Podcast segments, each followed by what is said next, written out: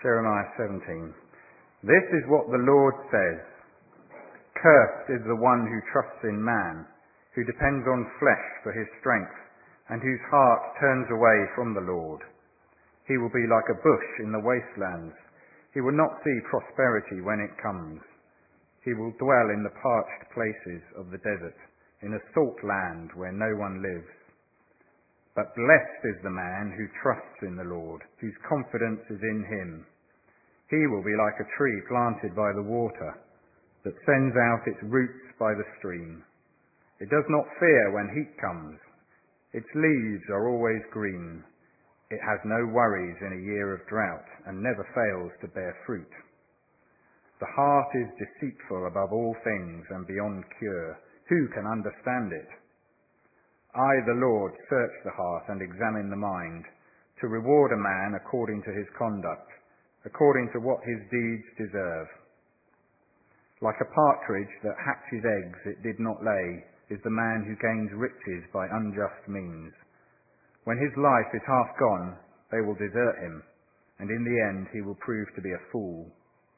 A glorious throne exalted from the beginning is the place of our sanctuary O Lord, the hope of Israel, all who forsake you will be put to shame. Those who turn away from you will be written in the dust, because they have forsaken the Lord, the spring of living water.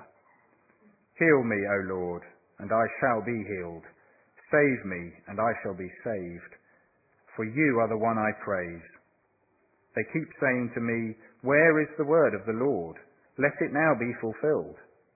I have not run away from being your shepherd. You know I have not desired the day of despair. What passes my lips is open before you. Do not be a terror to me. You are my refuge in the day of disaster. Let my persecutors be put to shame, but keep me from shame. Let them be terrified, but keep me from terror. Bring on them the day of disaster. Destroy them with double destruction. Well, thanks very much, Peter, for reading that for us. Well, this week's uh, big news story, I don't know what it was for you, whether it was the, uh, the Queen's speech or maybe um, Prince Harry's tour of the, the US. But I guess for a lot of people it was the resignation of Sir Alex Ferguson as um, manager of Manchester United. Tributes have poured in confirming him as uh, the greatest manager of, of all time. People have talked about the number of trophies he's won, his devotion to his players, his extreme competitiveness and hunger for winning. But of course there was another side to the man as well, wasn't there, which uh, wasn't so attractive. The incident where he kicked uh, a boot and uh, hit David Beckham in the face and caused a, a cut above his eye. Intimidation of referees, scuffles in the tunnels with his rivals, and his ruthlessness with those with whom he fell out of favour. So who was the, um, or who is the real Sir Alex? Who knows what is going on deep inside him? What are the things he wrestles with, his desires, his plans, his worries? The thing is, people are very good at acting, at presenting an image that doesn't necessarily match up to the truth, as we heard from Kim earlier on. Maybe because of just what is expected of them in public, because of the role they have. Maybe because they are, are Christians. They want to present uh, an image of being sorted and, uh, and holy.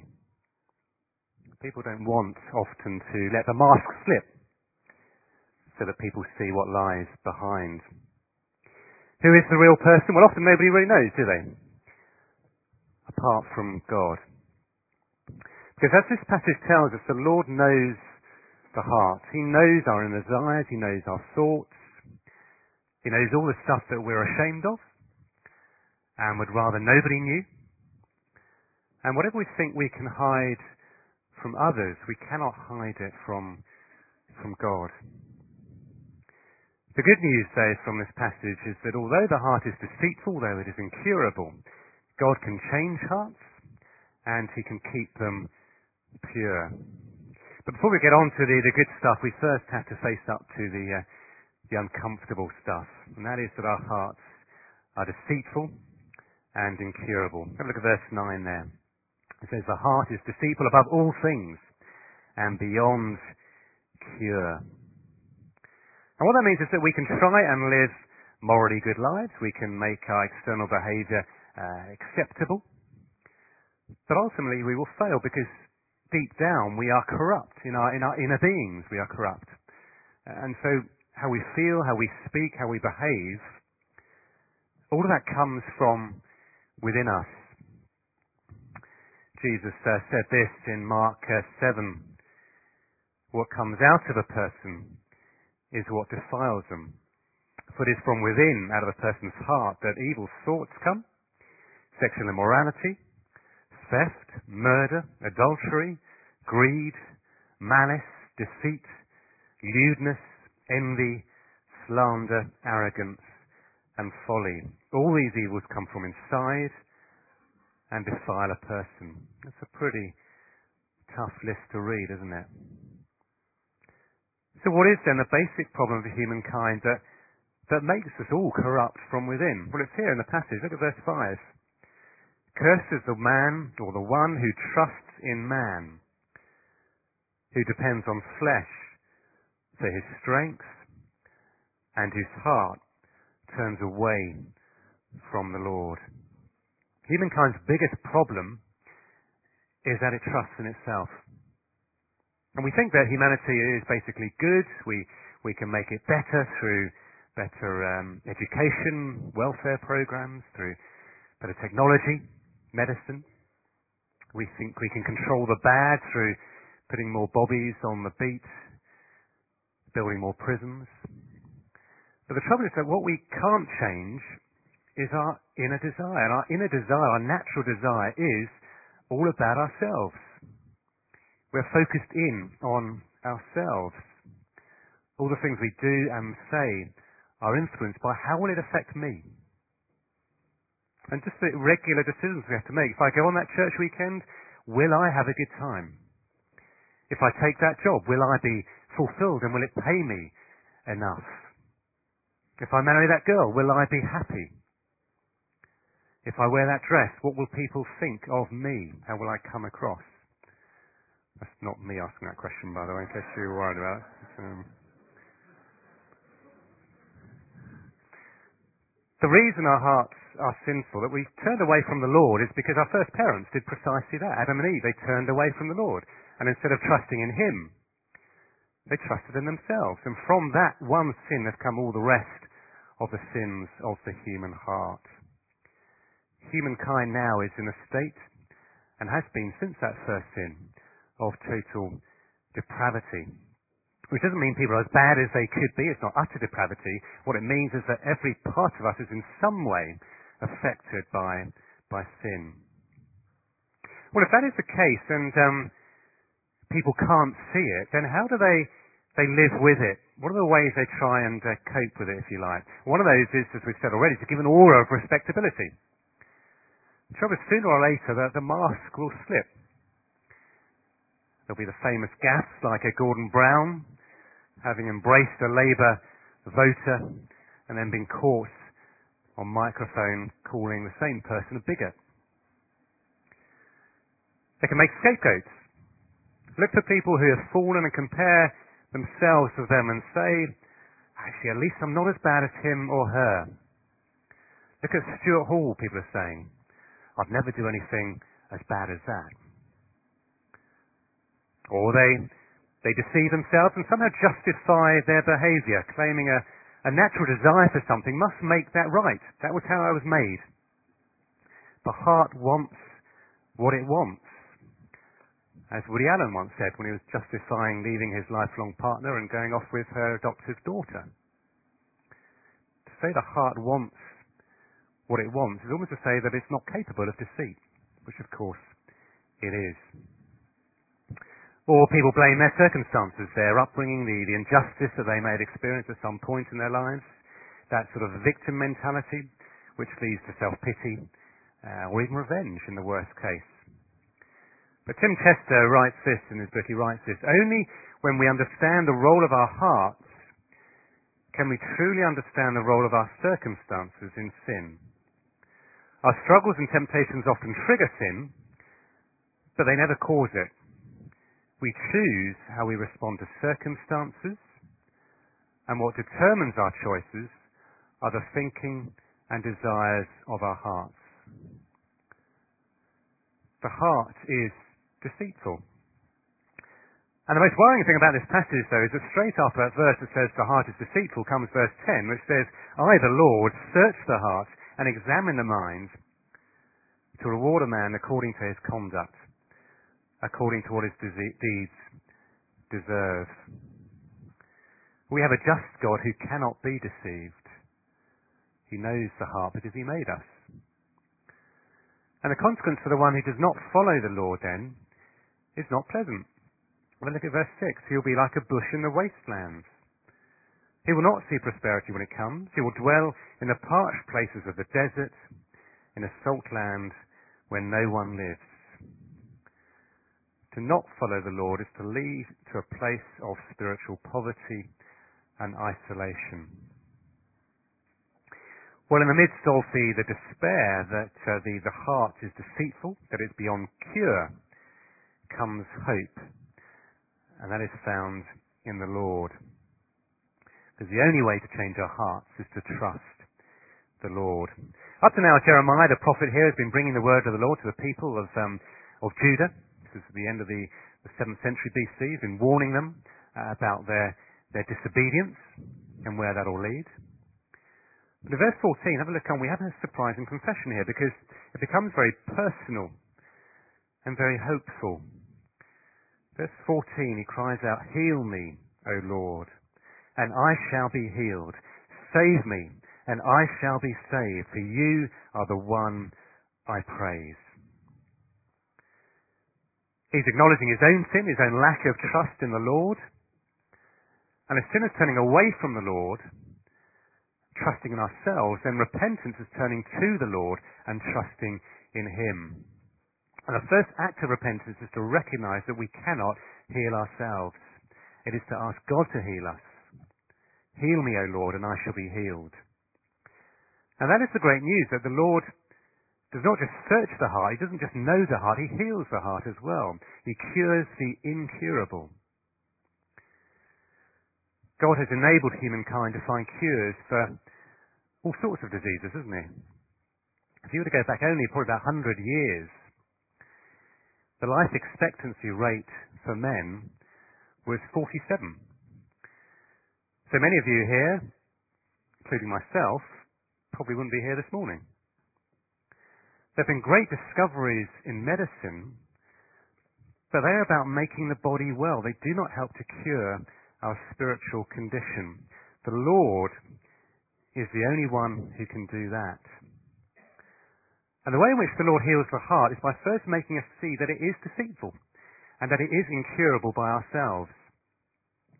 Last uh, Tuesday, Jess um, Grant and I went to uh, hear Os Guinness speak at St Ebbe's in Oxford.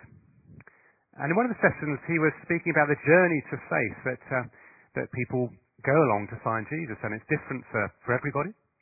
Um, and Jesus never spoke to to people in the same way. He said he started by listening to see where they were on the journey, and he spoke into their situation.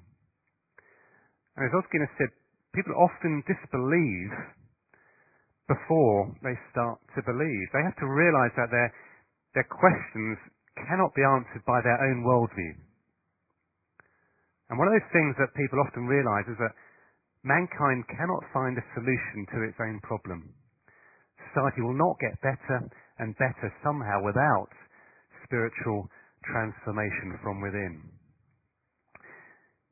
One of my talks last weekend, I read a quote from um, Matthew Parris in the Times, and he recognized this very point in connection with the situation in Africa and yet incredibly he still holds on to his atheism, but um, hopefully the Lord will still do a work in him. But he, he wrote this in the Times. He wrote, Now, a confirmed atheist, I've become convinced of the enormous contribution that Christian evangelism makes in Africa.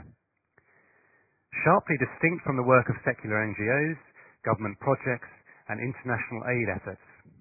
These alone will not do.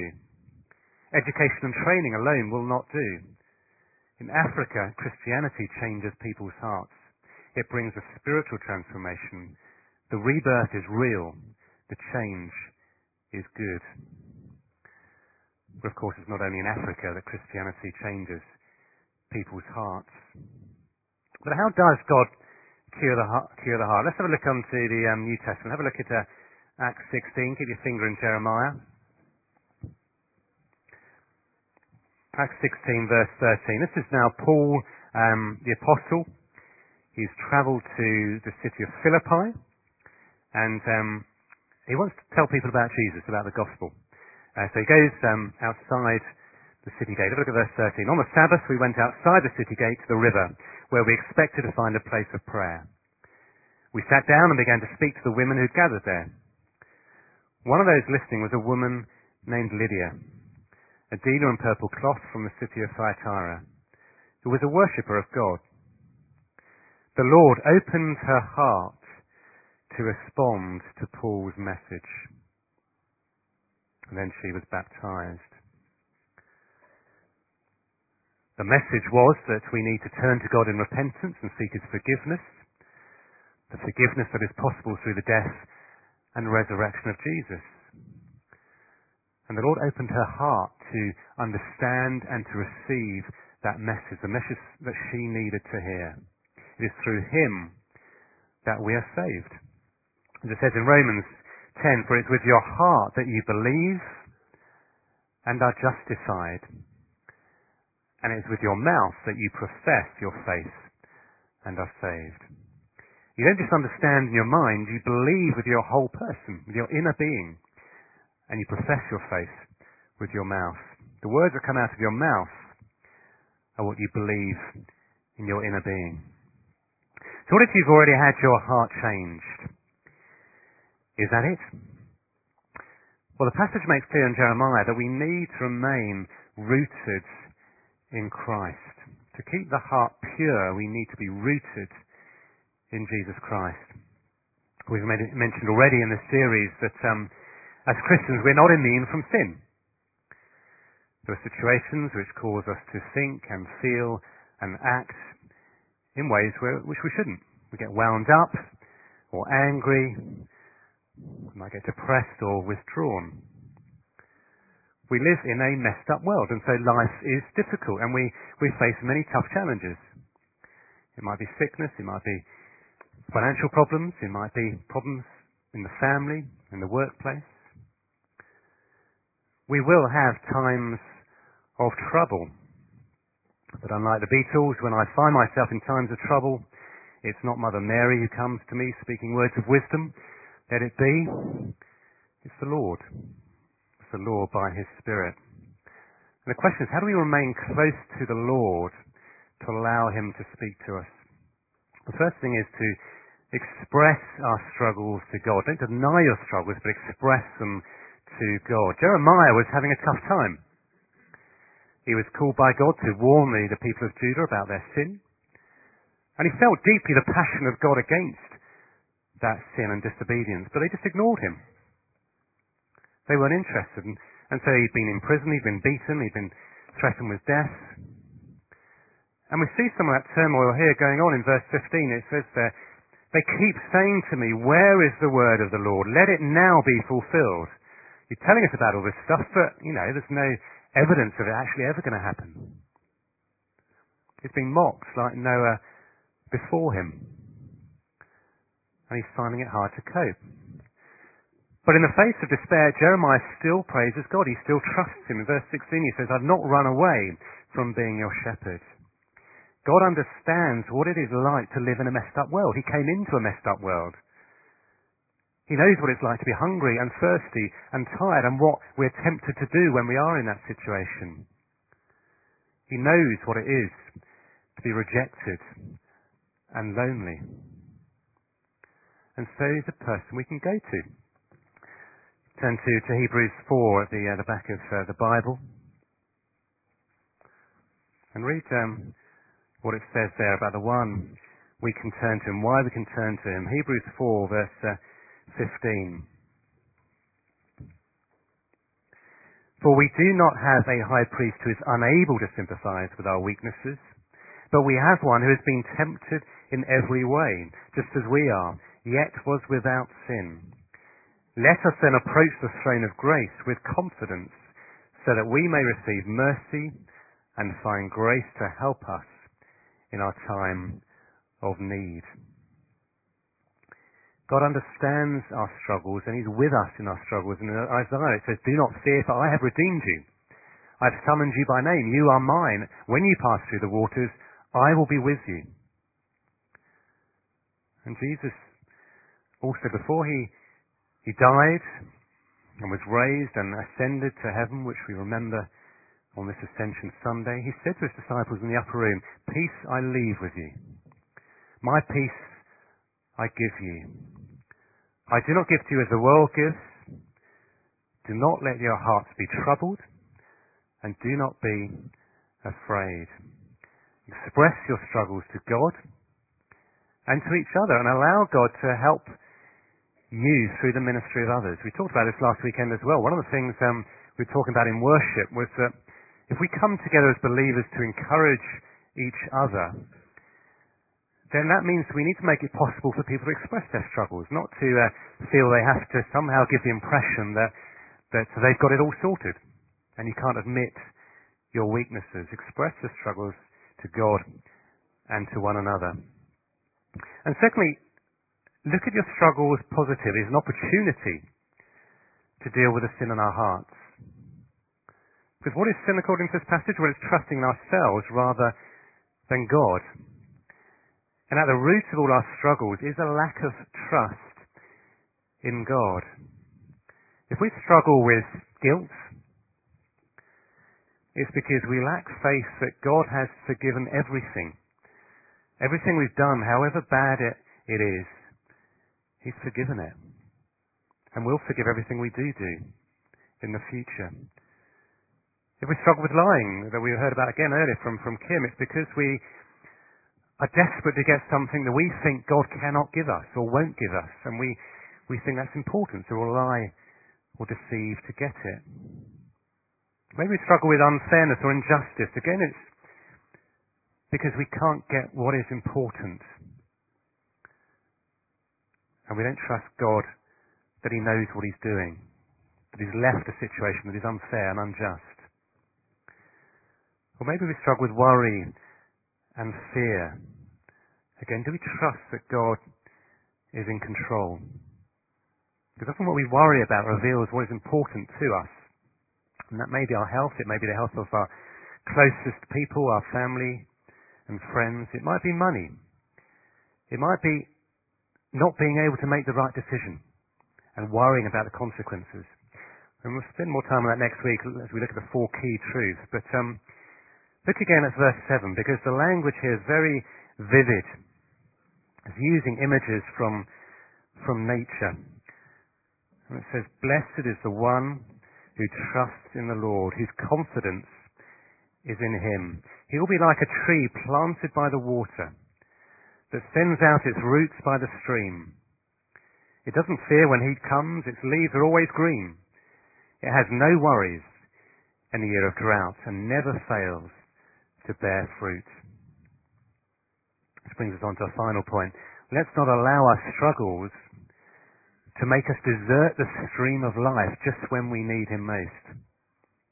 When times are tough, we may lose our desire to, to pray, may, our desire to spend time with God or with other Christians.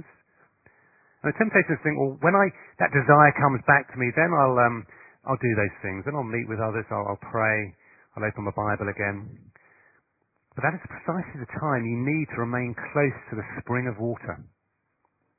Otherwise it'll be like leaving a spring and going off to die in the desert. If we allow our roots to deepen, to take hold of Christ, then when the heat comes, when the drought comes, we don't need to fear. We can feed and we can drink on Christ, the one who knows our hearts, the one who's cured our hearts and the one who will continue to keep them pure if we ask him to. Let's have a moment of, of quiet before we come to the Lord's table. And just to think of some of those struggles maybe that um, you've got in your own lives and um, express them to God and allow Him maybe to point out something in your life that you need to, to deal with. Maybe it is um, just a lack of trust in something about God, about His character, that He needs to point out to you.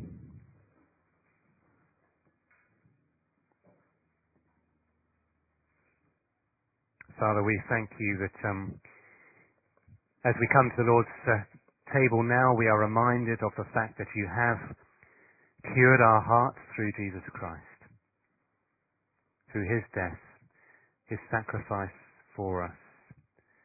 We thank you that we don't need to cure them ourselves.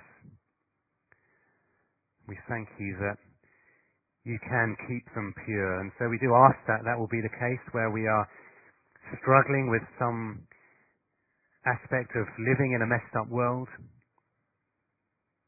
where there is an area of sin in our lives that we are tempted to to allow to, to dwell. Lord, we do pray that you would rid us of it. Help us to see how you are a loving God, a God who's in control, who, who understands our struggles,